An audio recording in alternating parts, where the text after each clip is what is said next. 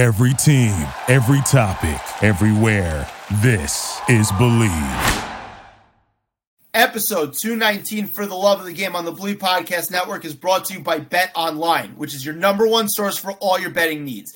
Get the latest odds, lines, and matchup reports for baseball, golf, boxing, tennis. We've got NFL futures coming up. We have college football futures coming up. You can find all of it at Bet Online. So head to the website or use your mobile device, sign up today, and get in on the action. Remember to use promo code BLEAV to get a 50% welcome bonus on your first deposit. Again, B L E A V to get 50% on your first deposit. Bet online where the game starts. With that said, episode 219 for the love of the game. Let's get this work.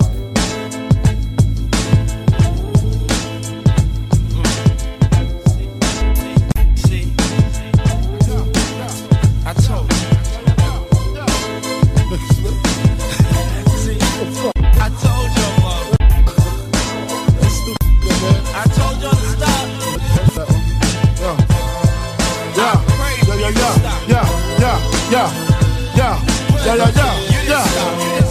Alright. Yeah. I make your mouthpiece obese like Delarice. When I release, you lose teeth like little C's. Please, blood flood your dungarees, and that's just the half on my war path. Laugh now, cry later. I rhyme greater than the average player hater. And spectators buy my CD twice. They see me in the streets, they be like, yo, he. Aaron Tobin has. We are back in the saddle. We are back behind the mic on a Monday evening, August 7th. And this may set the record for shortest monologue I've ever had. The Yankees stink. Carlos Rodon is hurt again. They should be playing out the string, but they're not. Anthony Rizzo, turns out he had a concussion and no one knew about it. That's an absolute disaster. I, I can't even begin to talk about how inept they are. The Mets, they're playing out the string after trading everybody. Not a whole heck of a lot to talk about. We haven't gotten to football yet. We're going to be talking about fantasy football hopefully next episode. So, yeah, not a whole heck of a lot going on in the sports calendar right now. We do have a special first time guest coming on to talk a little bit about college football. There's been a lot of conference realignment. We're going to get into all that. We're going to talk about the NIL. Is that a bit of a factor in all this realignment? We're going to talk to him in a second. But one quick thing of note before we get to him, and again, very quick monologue Anthony Davis. Anthony Davis signed a three year extension with the Los Angeles Lakers, keeping him in Lakerland through his age 34 season. His extension is going to be three years, about $186 million, just north of $57 million for 2024. No, excuse me, 25 26 north of $62 million in 26 27, 27 28, $66 million. It is the richest extension in NBA history. I think, given where the Lakers are, it's no surprise that they did it. I think LeBron James, if you don't do this extension, because again, I know what the talent is with Anthony Davis. I think Anthony Davis is as unreliable a star player as there is in basketball. He's fragile. He's always hurt. He is a second banana at best, maybe one of the best second bananas in the history of the league, but a second banana nonetheless. And you're paying him first banana type money. That's generally a no no in sports, but given where the Lakers are, if you don't do it, LeBron, who's entering the last year of his deal, can walk the Lakers had to do it, but this is a bad contract. Like, I cannot wait for LeBron to retire and then the Lakers be led by Anthony Davis and Austin Reaves, and all of a sudden they're a 35 win team again. Anthony Davis is not that guy. I've said that on the record multiple, multiple times. It is what it is. But what I love about this deal, and again, talking to some of the Laker fans in my life, like this is the way you show star players. The Lakers will get the next star, you know, and on we go. They conveniently forget that from 2014 to to 2018 what the Lakers looked like. Kobe Bryant was phasing out, and the Lakers tried to get a meeting with Kevin Durant. They did not. They pitched LaMarcus Aldridge. They couldn't close him. Kawhi Leonard, even after LeBron signed, didn't want to come. So the Lakers basically changed the trend because LeBron James decided he wanted to live in Los Angeles. And let's just say the Clippers are not the Lakers. That's the reason why LeBron ended up a Laker. Not because the Lakers were particularly competent, not because the Lakers did anything to make themselves more appealing. That was just the reality of the situation. He wanted to live in Los Angeles, and the Clippers were still not very functional when he was having his free agency meeting. LeBron James, make no mistake about it, is still propping up this Laker organization top to bottom. He is. As much as I can't stand the guy, he's keeping this thing afloat. I know that Rob Pelinka did a really good job pivoting last year's trade deadline, getting good players in there, empowering Austin Reaves. They had a great finish to the season. They're going to be dangerous next season. But make no mistake about it, if LeBron James is a shell of himself, which after year 20, it, it, it's hard to say that he'll be a shell of himself. But again, entering year 21, would you be shocked? I'd be I'd be very surprised, but it's not out of the realm of possibility. LeBron's propping up that organization. And the minute LeBron James starts to come back down to earth, that whole organization starts to come back down to earth. And you're going to see, Laker fans, you're going to see how brutal it is, and you're going to be reminded about how brutal it was from 2014 to 2018 and even 2019, LeBron's first year. This is the cost of doing business with LeBron James when you trade a lot of future picks and young players to get established guys. Now, again, for the most part, especially last year, they've done a good job in terms of putting pieces around LeBron. But this is LeBron's show, and it will always be LeBron's show. And Anthony Davis, for all the people who are clamoring him for him to take the mantle of the franchise, if he takes the mantle, that's not a good thing because that guy is never going to be responsible for a team that makes it past the first round of the playoffs. It's just what it is. So I understand the extension. I understand why they had to do the extension. I probably would hold my nose if I was the Lakers, but again, LeBron has them over a barrel. It is what it is. But yeah, when LeBron retires, it, it's not going to be so pretty. Anyway, with that said, we're going to bring on a first time guest to talk a little bit about college sports, some NIL, some conference realignment. We're going to talk about the Knicks a little bit at the end of the segment when we get to him in just a matter of moments. So I teased it in the monologue, the brief monologue I had this week. Uh, we have a first time guest, a very special first time guest, somebody who's a listener of the show requested to come on. So obviously we love to talk to listeners. Uh, Mr. Logan Bartlett. Logan, how's it going, bud? How you doing? Hey, man, how are you? Thanks for having me on. This is great. So, you're a big college football guy, and you're currently in Knoxville, Tennessee. And let's just say there's been some interesting, interesting developments in the world of college football, specifically given the crazy amount of realignment that's taking place with the conferences. I mean, this past couple of days, we had Oregon and Washington joining the Big Ten. USC and UCLA have already migrated. This basically renders the Pac 12 essentially useless and inept.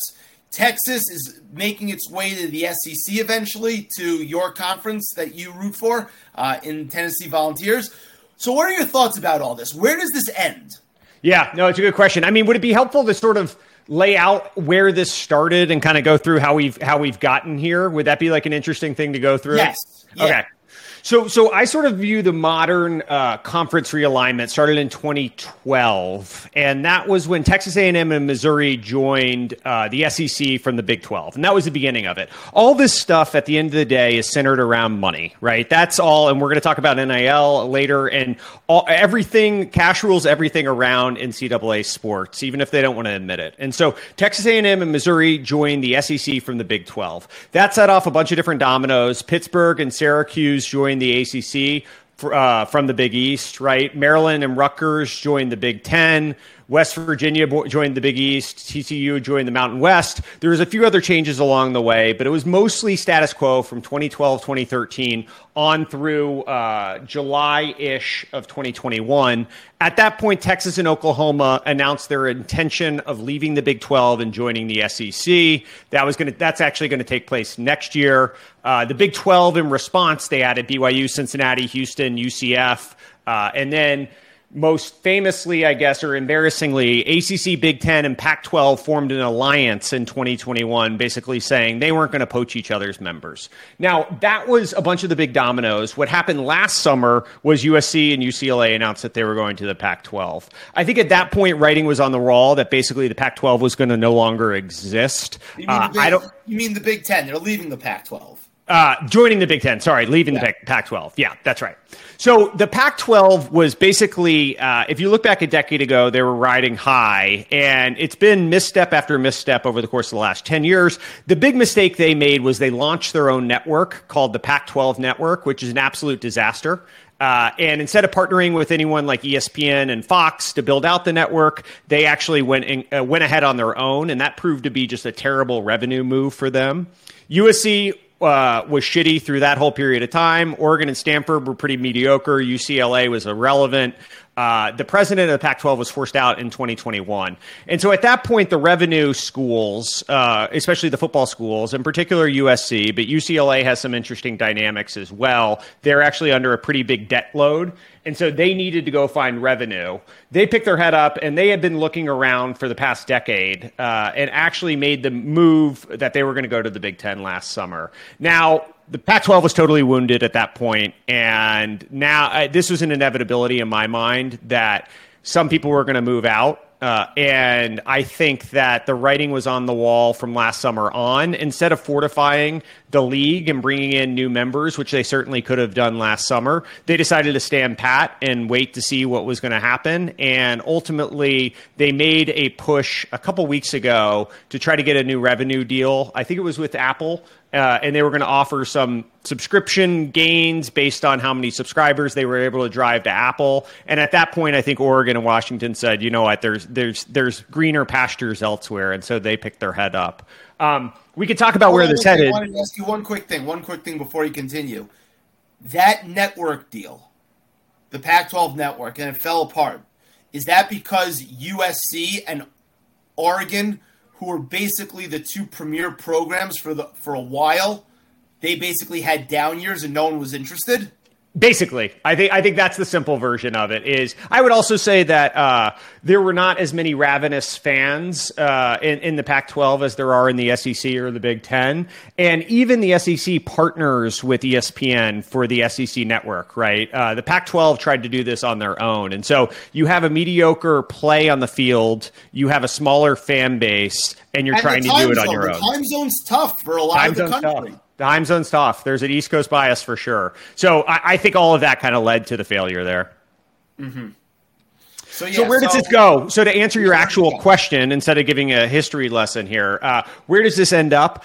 I think we're moving in a direction where the conferences actually leave uh, association with the NCAA, at least for football. You've seen it already. The college football playoff actually isn't run by the NCAA at all. It's independent of of it, uh, run by the Power Five conferences themselves. I think ultimately the NCAA, and as we talk about name, image, and likeness, all of this stuff that they're trying to do will drive at least the major conferences in their revenue generating sports, so basketball and football, away from the the uh, government governorship of the NCAA. So I think that's the end state. I think we're going to move to some semi-pro form of football and basketball that uh, the SEC plays in, the Big Ten plays in, the Big 12 plays in. We'll see what happens with the ACC. But I think at least those first couple are going to play in some semi pro version of, of the co- revenue generating sports. Okay, but what what does that look like in terms of you know just being student athletes, right? Like there's still the the rule that, you know, players can't enter the NFL draft for 3 years. Uh, they got to play in college for three years, or at least be out of high school for three years, depending on redshirting, whatever. If the NCAA is not going to be involved and the conferences are going to supersede it, like where what does that governing body look like?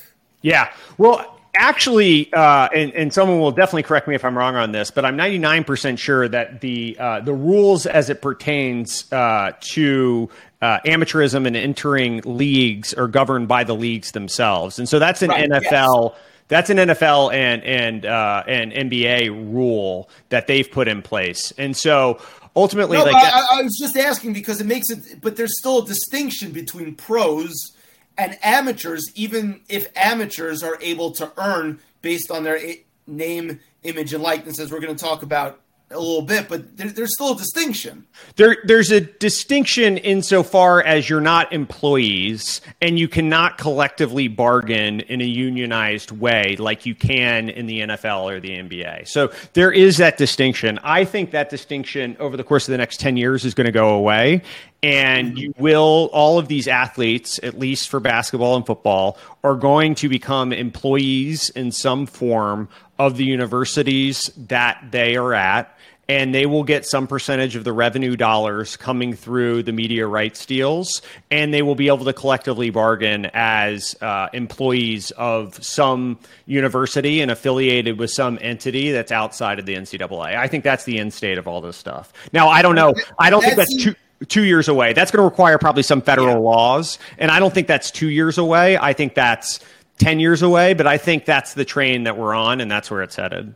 Well, there's a whole issue if that's going to be the case of other things like Title IX, right?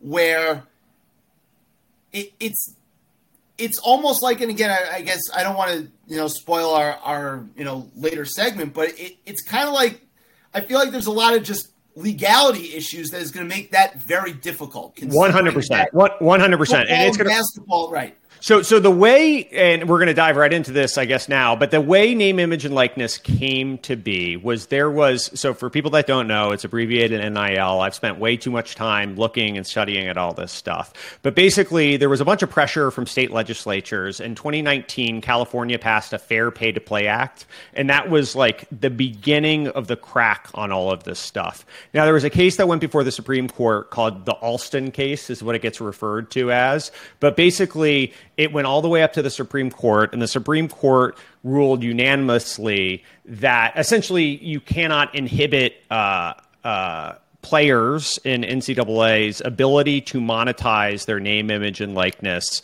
outside of the the uh, entity uh, through the school, and so you're able to sign up marketing deals and monetize that. So it was a pretty sweeping decision. Obviously, it was unanimous. Uh, Brett Kavanaugh wrote um, a concurring opinion on it. I think weirdly uh, he didn't write the actual uh, whatever whatever the main uh, brief is called for the Supreme Court, but he wrote a pretty scathing opinion, basically telling the NCAA tread lightly here.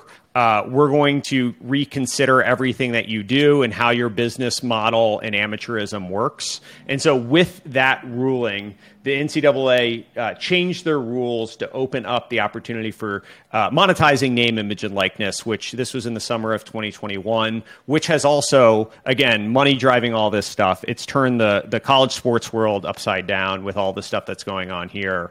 Uh, and that's the other thing. That's what's also at play on this uh, path to no longer being amateurs. And right now, we're talking about small dollars. Like, eh, we're talking about people that are uh, going to the local car dealership and doing uh, meet and greets, and you're having boosters legally pay players out of pocket uh, for whatever, some small deals that probably have some pay to play element to them, but are also marketing deals, quote unquote.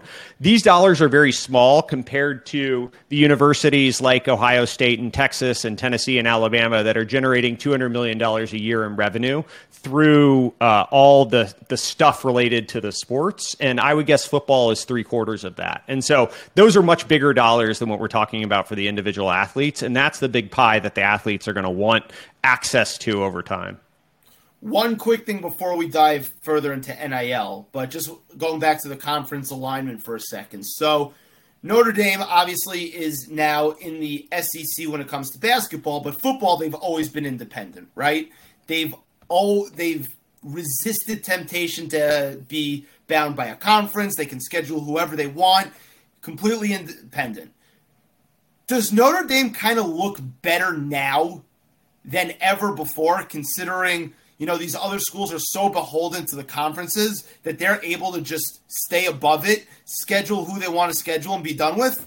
Yeah, yes, I think 100%. I think Notre Dame is a winner of all of this chaos. I thought maybe uh, I don't know a year ago when USC and UCLA moved over to the Big uh, Big Ten. I thought Notre Dame was probably their hand was going to be forced to go do the same because you might end up in a place where just the SEC and the Big 12 and the Big 10 get together and they're going to crown their champions. And that's going to be the effective national champion going forward. And Notre Dame was going to be left out of that situation. Now I think they have the direct media rights deals. Now I think all the conference shuffling is going on at such a level that Notre Dame kind of looks, looks smart standing pat. Now we'll see if that proves out over the course of the next five years. But at least right now, after all this chaos has ensued, it's been crazy. Uh, it's been crazy, and I think they look good for it. The one thing in the conference realignment that uh, I, I don't want to gloss over, I think it's a really important point, is all of this stuff is being driven by football and to a very, very, very, very, very lesser extent, basketball.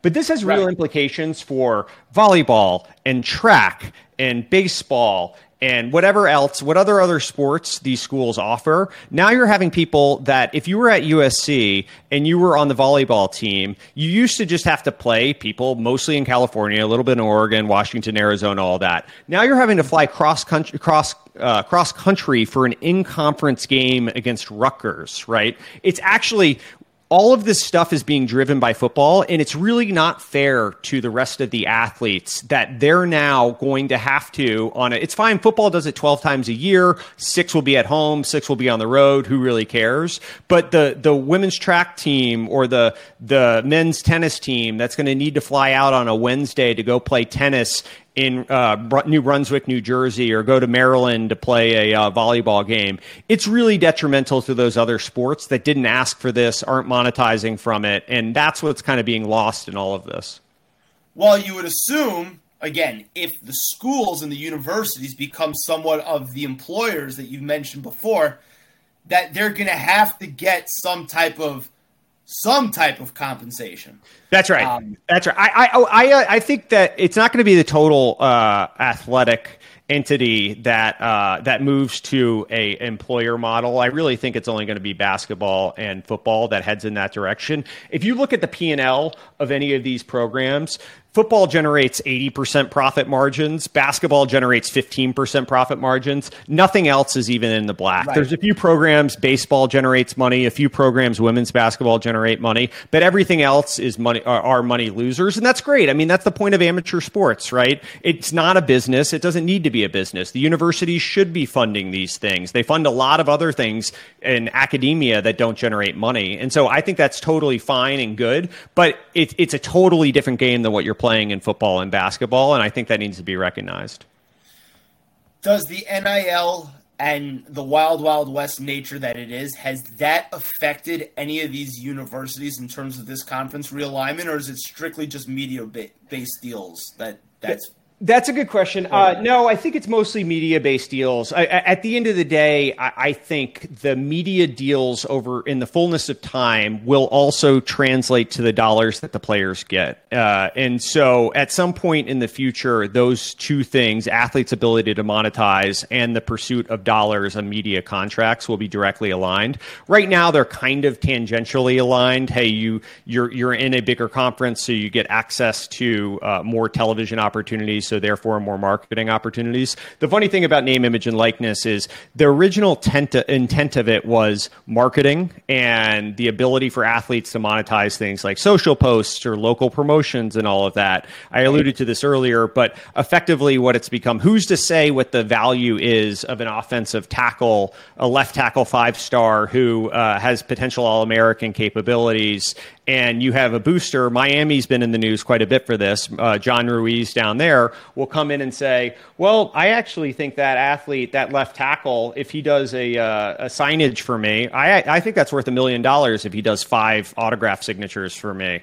And who's to say that it's not worth it, right? That's fair market. Is hey, if he's willing to pay it, then that athlete is is uh, able to get it. Now, is he actually getting it because of his signature, or is he getting it because uh, he happens to be very good on the field on on Saturdays. I would we say the, the, hold on, hold on. We both know it's the latter. It's right? the latter, just, but who's to say? It up with whatever legal window dressing they need to do it hundred percent. Who's to say who? How can you actually improve? Uh, how can you actually prove it? And the NCAA is against pay to play, which is what that is, as well as inducement, which is offering financial benefits to get athletes to come to your school specifically. Those two things are illegal by NCAA uh, by law. Now, those are both happening in spades, right? And there are kids at different programs that are being solicited by boosters to come transfer, and they're being offered hundreds of thousands or millions of dollars to do so. And so all of that stuff is going on. And you're right, Wild Wild West is definitely the right terminology for it.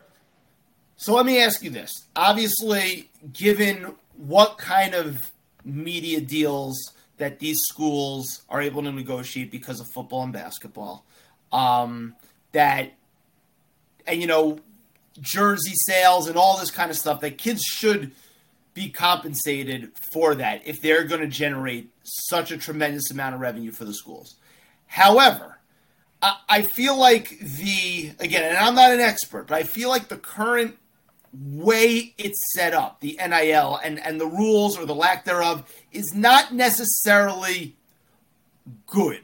So I, I, the underlying concept is good, but the current practice isn't good. What say you? Uh, I think these are mostly underprivileged uh, uh, athletes who have generated large amounts of money for universities' profit over the course of the last 50 years, and that there is that they deserve the opportunity to monetize the work that they're doing as they're generating that amount of revenue for these schools, for the local uh, cities, and all of that stuff. Now, are the I think it's a band aid on a bullet hole uh, in trying to fix the monetization uh, path by saying, "Hey, let's give them a little bit of marketing deals, and let's give them uh, let's give them some you know booster money that's flowing through the system to get to them." I think that's really uh, covering the big problem, which is that the university's uh, cost structure and how they fund all of their other athletic uh, endeavors is funded by a handful of athletes. And if you move to a revenue share model, and we touched on the Title IX element of this, but if you move to revenue share model with uh, football and basketball as the revenue generating sports, then the entire cost model of athletic departments start to topple over. And that brings on a whole bunch of Title IX implications. Uh, and so I, I, I agree with you in the sense that this is messy and it's imperfect. I, I disagree if you're saying that it's not a net positive from where we were. Oh, no, I think it's a net positive. I just the current system is the current system so flawed that even though the underlying message or um, not message but the underlying goal is a good one that it's just caused such a headache that it's kind of just it just needs to be completely overworked. Yeah, I, I, think so. And there's a lot of people, if you talk to within athletic departments, that will say, hey, this needs to come in house. That right now, there's these things called collectives that sit outside of the university, and they will solicit money and they will set up the marketing deals for the athletes. And if you talk to a lot of people in athletic departments, they will say, hey, most of those dollars are coming from uh, boosters and not from uh, small businesses. And those boosters are now splitting their dollars between giving to an athletic department and giving to these collectives.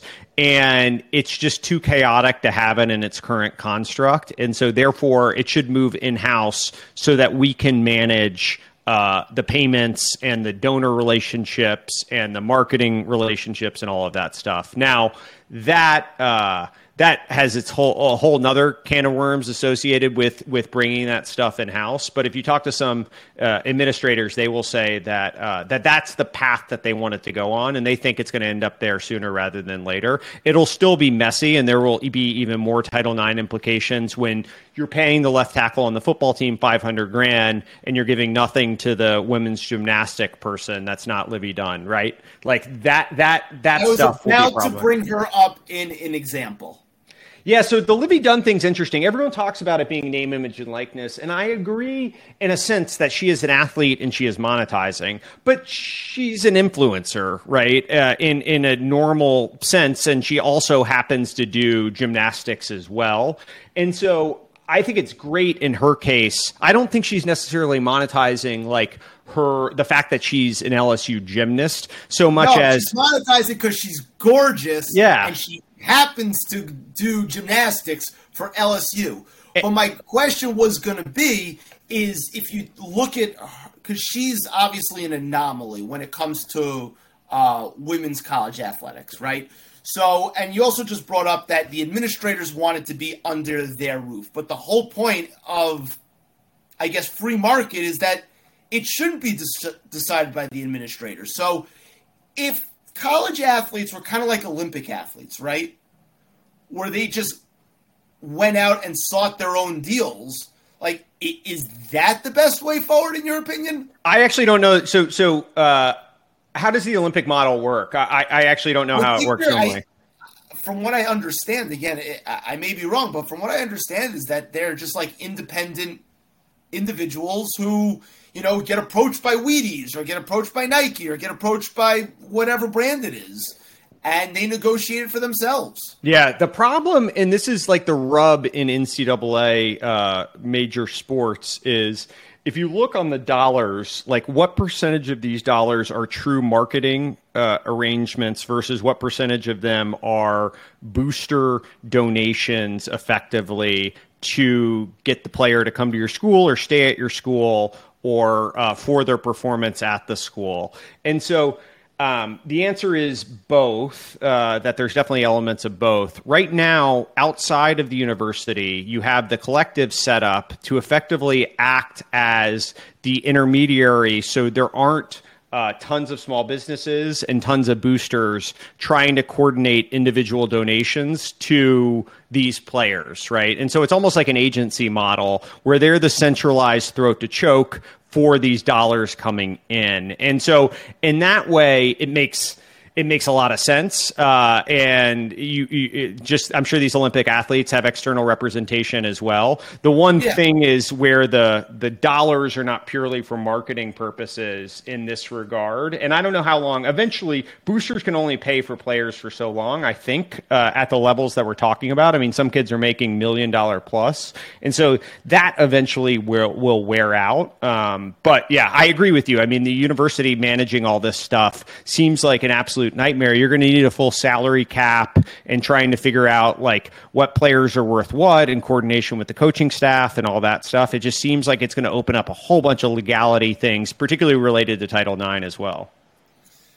I can't even imagine you would want a um, a school administrator to be able to do this, considering as you know, my guy Ryan Russillo has said multiple times that these schools are so reckless with how they spend money that they're constantly crying poor, and which is why they're leaving for the next big media rights deal because they're they're running a deficit.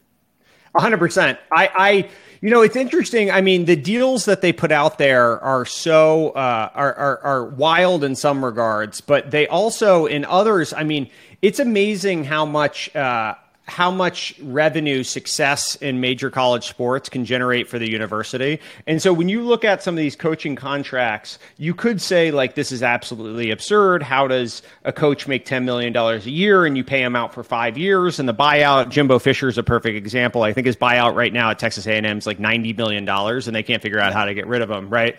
The flip side of that is uh, I, I, they released these numbers publicly. Tennessee this past year, after going eleven and two, was their revenue for the athletic department was up uh, from 155 million to 202 million, and that was just in one year. So they grew 30% added 47 million in revenue. And what is that worth? That's just in like pure ticket sales and merchandising and all that let alone i mean i'm here now what it did to the town. Uh, and so college right. applications out of state applications to the university of tennessee this past year were up 300% in, uh, overall applications were up 47% and so like what does that do to a school when you have success in a football program? It's pretty wild the downstream implication so i agree i mean i love Russillo. i would never uh, speak bad on on his name, but uh, you can you can see how people talk themselves into these deals because of the impact it can have on the town and the uh, athletic departments as well. So you suggested earlier that the NCAA uh, is almost going to be, you know, as you called it, like toppled over in a sense, where basically the conferences are going to, um, you know, ba- uh, police Secede. themselves almost, right? Yeah. Self govern. Yeah. Now, I don't think anybody who follows this at all thinks that Mark Emmert does a good job in his pro NCAA. Um, the NCAA needs to be overhauled. But are, are we really sure we want to put it in the conference's hands over here? Like, is that a good thing too? Well, thankfully, we got rid of Mark Emmert uh, a couple months ago. So now right. it's Charlie Baker, the former governor of Massachusetts, which I wonder if he if he had any idea what he was stepping into with this hornet's nest. I mean, it it it feels like an unwinnable uh, war right now across the board here. I I think ultimately the problem uh, there's many problems at the core of the NCAA, but the biggest one is that it's you, you sort of have the worst of everything in that it it runs like a government entity uh, in their speed and how nimble they are with thinking about stuff. Their dollar. What's that? I said not a positive. Uh, no, that is not a compliment. That is not intended not to be complimentary on them. Uh, they run like a government. They're they have this preciousness associated with amateurism uh, and what that means, and that's one of their like bylaws and foundational elements of what they think about. But then they generate money like a monopolistic for-profit entity, and so it's like you can't have all those things together. You you you need to be nimble like a business. You need to probably get rid of the amateurism concept, at least as far as you've been holding it uh, and the for-profit nature and the monopoly you have, you need to recognize that that's the game on the field. And so, holding all those things together just leads to a lot of hypocrisy. And so, if if if the SEC and the Big Ten and the Big Twelve uh, end up succeed, seceding and coming up with a new leadership and a new model that recognizes, at least for the Power Five uh, major or not Power Five, but at least for the revenue-generating sports, recognizing that hey, like we can't continue to hold this hypocrisy of amateurism and we can't move as slow as we, we have under the NCAA. I think that's a net good thing for college sports, at least the basketball and football programs that we were talking about. Does this affect the NCAA tournament and March Madness if the conferences sort of do it themselves? You know, it's interesting because we have to protect that at all costs. We do, yeah, yeah. That is that needs to stay. That 100 percent needs to stay, and we can't throw that out with all the chaos. I really think we would solve. I think 90 percent of the problems are related to football. Uh, 90 percent of the revenues are related to football, and I think uh, there's an accumulating benefit that's going into all the the football programs and how much they're investing into it, and basically how semi-pro or even professional it's become. I would be totally fine if basketball stayed behind and funded all the other sports, and that was that we we kept the concept of amateurism. And I think it, there's a better model for uh, semi-pro or at least the ability to monetize at 18 years old uh, in basketball, which is the G League, right? And so I actually would be totally fine keeping the amateurism element of NCAA for basketball, and then if you wanted to go pro, you can go play in the G League. Um, I think that that could be another model, and then we get to keep our our, our round of 64 and uh, March Madness every uh, every March. You mentioned um, before I and before we kind of switch gears, you mentioned that the the distinction between a marketing deal and basically kind of pay to play, right? Yep. And how it, it I'm sure it gets mixed up, and you can be able to dress it up in whatever legal way to make sure guys are still eligible to play whilst getting their, I guess, fair market value. So a company like Raising Cane's, right, which is very big in the South, uh, I, I think it's Louisiana, right? Am I Yep. not correct? Right? Yep. So LSU's got a ton of boosters. Can the boosters just funnel money through raising Raising Cane's and call it a marketing deal? They don't even need to funnel through the uh, so they can give it directly to the collective. LSU has a collective that's acting as the agency for all the players. And so they don't even need to go through Raising Cane's to do it. They can just give all the money directly to the collective, which will also manage Raising Cane's, marketing rights, and all of that. But they will figure out the payments to the players as the, the boosters pay this collective entity that it sits outside of uh, outside of the uh, university, Louisiana State University. And it's the school that wants to basically be the collective, is what you were saying. Correct. A lot of the schools think this is chaos because a lot of revenue for college athletics is generated from donations. And now you have people saying, if I'm a booster and saying, well, hey, I can go donate this to the athletic department and maybe only 50 cents of my dollar are going to go to uh, the football program. And of that, maybe 25 cents on the dollar would be with what I agree with, and three cents on the dollar will go to the players. Instead, I can go give a 100 cents on the dollars to the players directly. And I think that's going to make an impact on the field. And so you're having boosters faced with the decision of do they donate to the athletic department or do they donate to uh, individual uh, collectives, which will then give to the players themselves. And so I think the uh, a lot of these athletic departments want oversight of all of that stuff. This is absolute craziness. It's it's it's it's chaos. The whole the whole model is chaos. I, we've seen more change in the last three years in college sports than we had in the previous thirty. I think. Um, and it sort of feels like we're only getting crazier from here. Like I, I don't think this is going back in the tube. I think we're, No, we're you moving. can't. No, no, you can't. Yeah. We're moving in this direction, and it's going to be interesting to see. I, I think, I, I personally think the inevitability is at least football uh, becomes employee employees of the school or employees of some entity that is licensed by that licensed the name and the the uh, the nickname of the school and they're actually just em, uh, employees of that entity and they're playing professional semi-professional football and they get some percentage of the revenue deal. Now the state laws are going to be really hard on that. If you go look at state by state you're probably going to need some federal uh, legislature passed to make that work because each state has its own employee rights things associated with it and what you need to offer for 401k or whatever unionization and all of this stuff. And so it's going to be an absolute nightmare to end up in that point. So i don't want to predict the timeline that we're going to be there but i, I think it's definitely going to happen.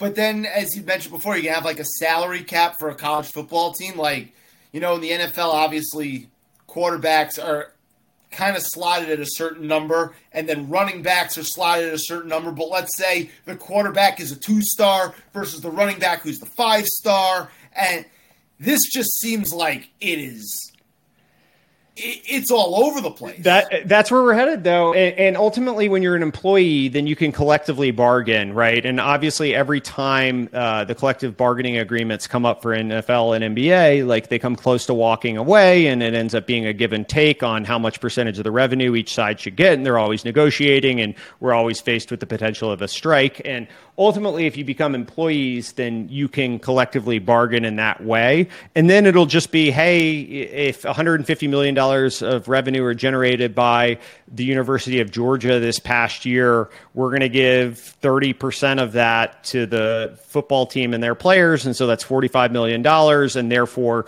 there's going to be some GM at the University of Georgia that's deciding how does that $45 million get broken up. And they'll give contracts for a year, two years, three years, whatever it is, right? And so then are these kids going to classes or are they not? Like all no. of this stuff. Yes. Well, they aren't already. So why would they start now? But yes, especially right. at Georgia.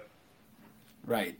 This is that, that was a nice little pot shot at Georgia. That was good. I got to uh, take it while I can. Yeah, by uh, by an SEC rival. So, wanted to switch gears. I mean, this this stuff is crazy and it's just ever evolving, and it seems like no one's gonna ever get a handle on it, and it's just gonna constantly constantly change and morph, and and who knows where it's gonna end up. But um, so you're also a Knicks season ticket holder. I am.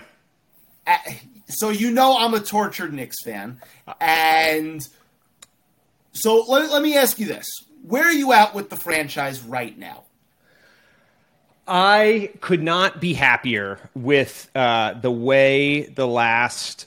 Uh, I mean, minus two years ago, uh, the the path the team has been on. Jalen Brunson has just been an absolute delight to watch. The types of players they're bringing in, home growing the a lot of the talent, bringing in guys that just play hard and remind me of the '90s Knicks teams, like J- Josh Hart, like Quentin Grimes, like Mitchell Robinson. You go down the list, and there's just like hard nosed players that seem to care. Now, I appreciate the patience and the pick gathering and all of that stuff and waiting in the wings uh, to strike. The whole team basically uh, is Randle the oldest guy, maybe at 28, 29. Um, everyone else, what's that? Yeah, yeah, he's one of them. Yeah.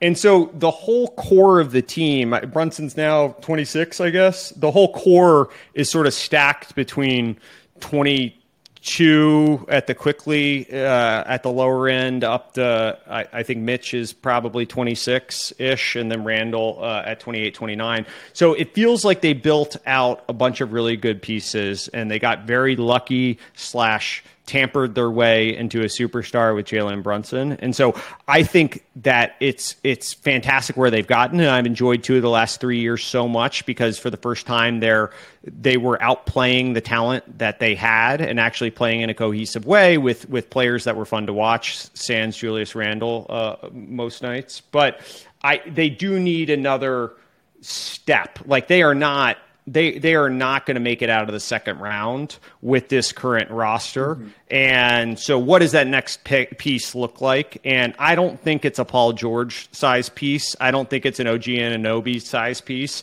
I think it really needs to be a Joel Embiid or a Giannis or whoever it is. Like they really need a superstar. They have a top 20 guy in Jalen Brunson. They really need a top five guy. I think they've set themselves up in spite of James Dolan to to do that. And I think Joel Embiid's the guy. But we need to see that actually come to fruition. We need Joel to ask out and say, I want to go to New York. I want to go with my former agent, Leon Rose, and this is the time I'm going to do it. And so that's kind of what I'm waiting on is seeing them go from a fun, hardworking team to a real championship contender. And they're not they're not there and they won't be there without a major superstar. So here's my concern. Here's my concern with the current state of the Knicks. And as somebody who's generally always negative because you know uh, history. It's it's it's proven I, true over the course of the last right? twenty years. By the way, Knicks in Tennessee, their uh, football, their their success has mirrored each other in a weird way. Late '90s uh, was fantastic. Through the last twenty years was nothing, and now they're both on the rise again, which is pretty weird uh, to see both your biggest fandoms kind of follow each other in lockstep. that that's actually a pretty good uh, correlation, and uh, you know they, they do mirror each other. The passionate fan bases who you know sometimes get a little too high and too low about the state of the team. Um, I think they're just in a holding pattern right now. I think they're in a holding pattern, and they're kind of surveying the landscape. But the fear is is to make a move, right, of that magnitude, given where their current assets are. Like you already saw it starting with Obi Toppin, right? Obi Toppin had a lot of fans, uh, you know, within you know the Knicks fan base loved Obi Toppin because we saw the potential and the numbers were there when Randle wasn't playing, but he was Yep. just stuck behind Julius Randle. Like the reality was, as you know, that he was drafted as Randle insurance because the Marcus Morris Julius Randle era was abominable. So they drafted Obi Toppin, who was the National Player of the Year, right? Randle has an out of body experience and it kind of blocks Toppin, and the asset basically depreciates to two second round picks, right? Because Thibs was indebted to Randle. That's right. Yeah. I, mean, it's a shame to see uh, how that all played out. I get the offense wasn't really, especially with Randle, who's a, a, a big ball stopper, obviously out there. It, it with him hogging that spot and how they run their offense, the pace that they run it at, it was just not a great fit for Obi, and he obviously put up numbers uh, when when he came into those games, but he he was never going to be a Thibs guy. He was never going to be the defensive minded uh, person that Josh Hart is, or Mitchell Robinson is, or whoever Quentin Grimes is. The people that like quickly, the people that like Thibs really gravitates to, and so it was always a square peg round hole with uh, with Obi Toppin, which is a shame. But they're definitely the Knicks are definitely in a holding pattern right now. I think that's a good thing though. If if Jalen Brunson's 26 years old, he's on probably the best contract in the NBA. Like waiting, Yes. waiting for another year, two years, like inevitably a star always asks out. And the Knicks have finally set the table to be a place that someone wants to go to. And so that's where I think we're kind of just waiting. And I hope they don't do a. Uh, I mean, Paul George changes your window. Paul's whatever, 33 years old, and he's uh, injury prone. And so that changes your window. I think that um, going OG Anunoby, I like that more, but that's still not getting you out of the second round, maybe No. the, the Eastern Conference Finals. Like that's not a real move. That's a move to do another move. And so I, I, I really hope it's not buying cheap on someone like James Harden. It's really waiting, and they've proven to be very patient and roll their picks forward and bide their time. And so we'll we'll see who that star is. I really just think it's Joel Embiid, and I, I think it's going to come sooner rather than later. But it might be another year. The only problem with that is, and I agree with a lot of what you just said, the irony, of course, who's Thibs' guys is that Randle is ambivalent about defense, uh, and that's putting it kindly. But somehow he's above the fray again because he had an aberration shooting season in 2021, and Tom Thibodeau will always be indebted. But whatever. The problem is is where the young guys contract wise are. Like they're up for extensions. So these young you know, less expensive movable contracts become a lot less desirable when they become, you know, when they sign extensions. So if they're going to make a consolidation move, they have like a one to two year window in terms of when they can do it because of the way the contracts sort of you know, way it plays out, which is why I was such a big proponent of them trading for Donovan Mitchell last year because it's an all NBA caliber guy who at the time was 25, he's now 26, and at a certain point they're going to have to cash in the chips or the chips expire. I agree with that, and and I think you're looking at. I mean, Immanuel Quickley is a perfect example this year, where he comes off of uh, really probably should have won Six Man of the Year, or was very very close to to winning that award. And now I, don't know what his contract's going to look like, but as he rolls off his rookie deal, moving to 18, 20 million bucks a year, that's a very different asset than the person making three or four million bucks a year. And so you're right. There's going to need to be some consolidation of these assets. RJ Barrett's hanging out there. Quentin Grimes is hanging out there. I don't know exactly. The only people I feel with some confidence are going to be on the team going forward. I have 100% confidence it's Jalen Brunson. I have high confidence it's Josh Hart and Donte DiVincenzo. And if Yep. you go beyond that, I'm not really sure. I, I, I think Quentin Grimes will hang around. I Well, think Julius Randle's going to be around because they the bromance between him and Thibs is ultra strong, and he's not going anywhere. Much to my chagrin, because I I don't think the Knicks can do anything with I- the Thibs Randle I bromance. yeah, I I don't know. I I I certainly I, I certainly hear you, and he certainly seems to be part of the group that is uh, is less touchable. Uh, but I don't put him in the same esteem of the untouchable uh, group, or at least the very unlikely to go group. I think would I say R.J. Barrett's much more likely to go than Julius Randle? I would. Do I think Julius Randle, if the right thing came to be, could be on his way out. I think it's I think it's possible. Uh, he's on how many years hope- left on his deal? Does he have two years left? yeah, I think so, something like Two that. or three years left. Yeah, the problem is he's just not a winning basketball player uh, in the playoffs. He play, he was great. I mean, he finished third team All NBA last year. He was fantastic. But the iso ball shot making, uh, only go to your left hand stuff wears out when it comes playoff time, and we saw it in spades in the second round. Right? It's just at some point it's not a coincidence if you have bad playoff series. Uh, it, it, what happened against the Hawks, what happened in the second round against the Heat this year, like that's not a coincidence. Those are people actually keying in on your weaknesses and taking advantage of them. And so that's my big concern with Julius is he's just not a winning basketball player when it comes time to the playoffs. But we have Julie, we have Jalen Brunson who seems to be that, and hopefully these pieces clean themselves up. I would be shocked if we don't. I mean, the big question here is if if the Knicks don't at least stay pat this year and probably make the second round of the playoffs, are we going to start hearing more murmurs about Tom Thibodeau's job? Are we going to start to hear more murmurs about Leon Rose? It'll be interesting to see how this stuff plays out. Uh, I think they put the pieces together to run it back and probably push win 48 49 games this year, push to make the second round of the playoffs. So I don't think that's going to play itself out, but we'll see. That's something to keep an eye on as well. Uh, James Dolan has been unusually patient with the men running the organization over the last couple years. At some point, you revert back to who you are. He's shown us who he is time after time. And at some point, he's going to get impatient and want to pull the trigger for a superstar. And so hopefully that's on our terms and not on the terms uh, that, that he makes happen just because they win 45 games and bounce in the second round or first round next year. Well, if you look around the league, right, the league has gotten better. Even the bottom of the East has gotten better. The top of the East is kind of in a holding pattern. We'll see what happens with Philly if that whole situation with Harden implodes, which is honestly probably the Knicks' best wish if you're wishing for Joel Embiid.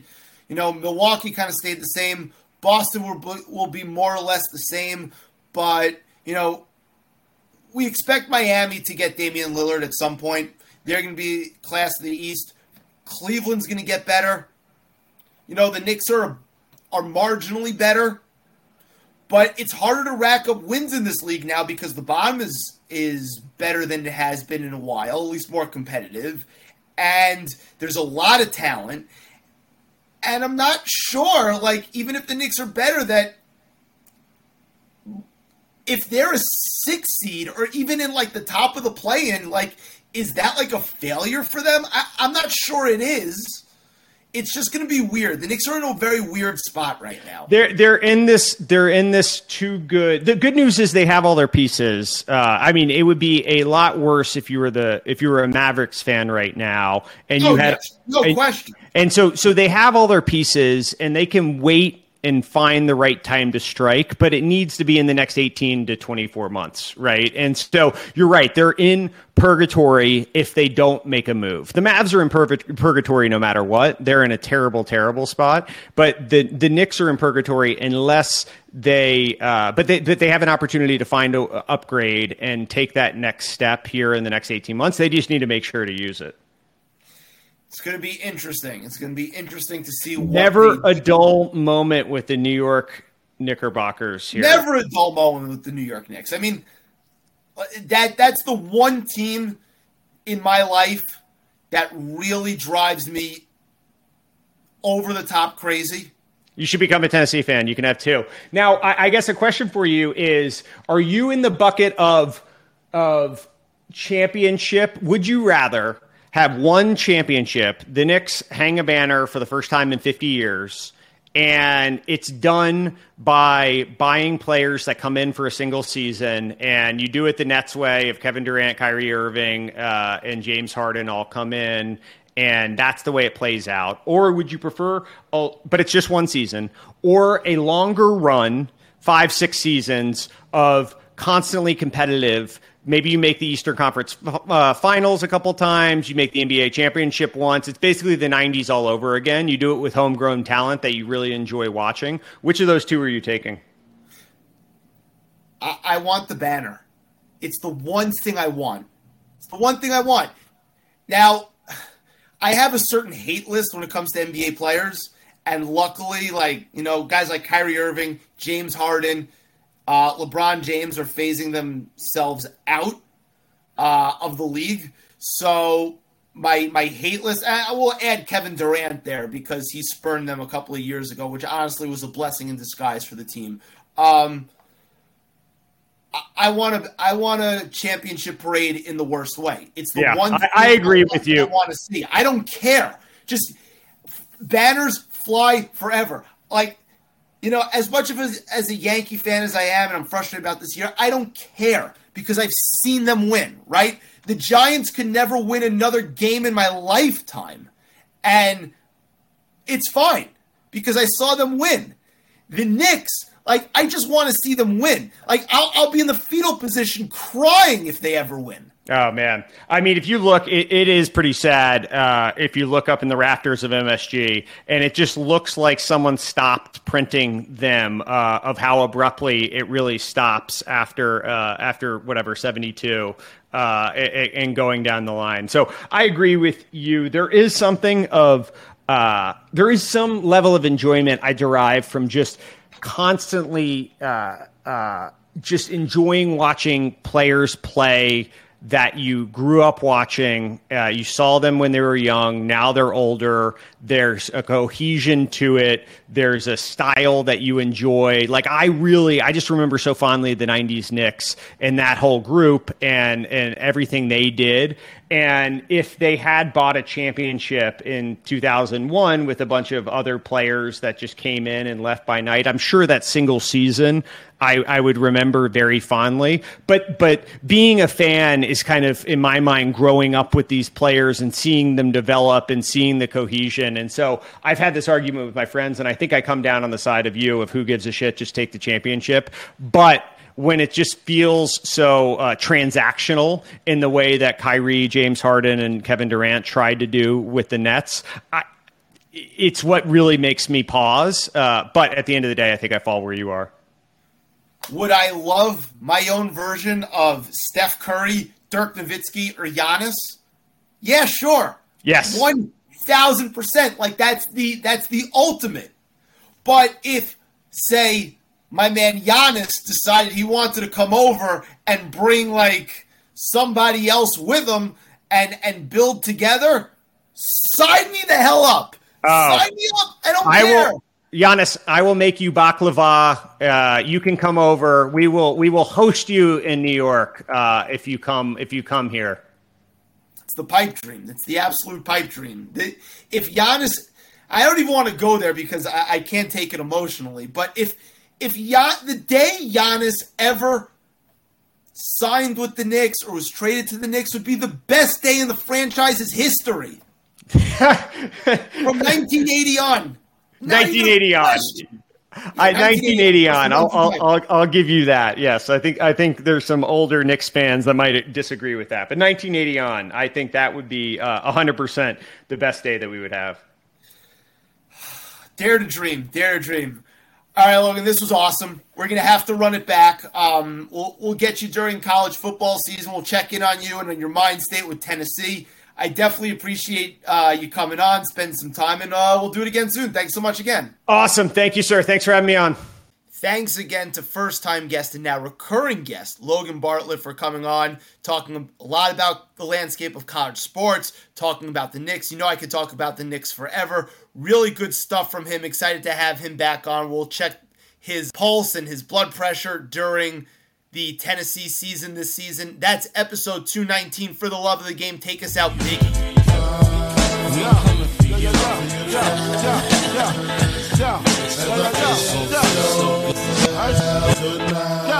I'm gonna make you love me, baby, baby, baby. Thank you for listening to Bleav. You can show support to your host by subscribing to the show and giving us a five star rating on your preferred platform. Check us out at Bleav.com and search for B L E A V on YouTube.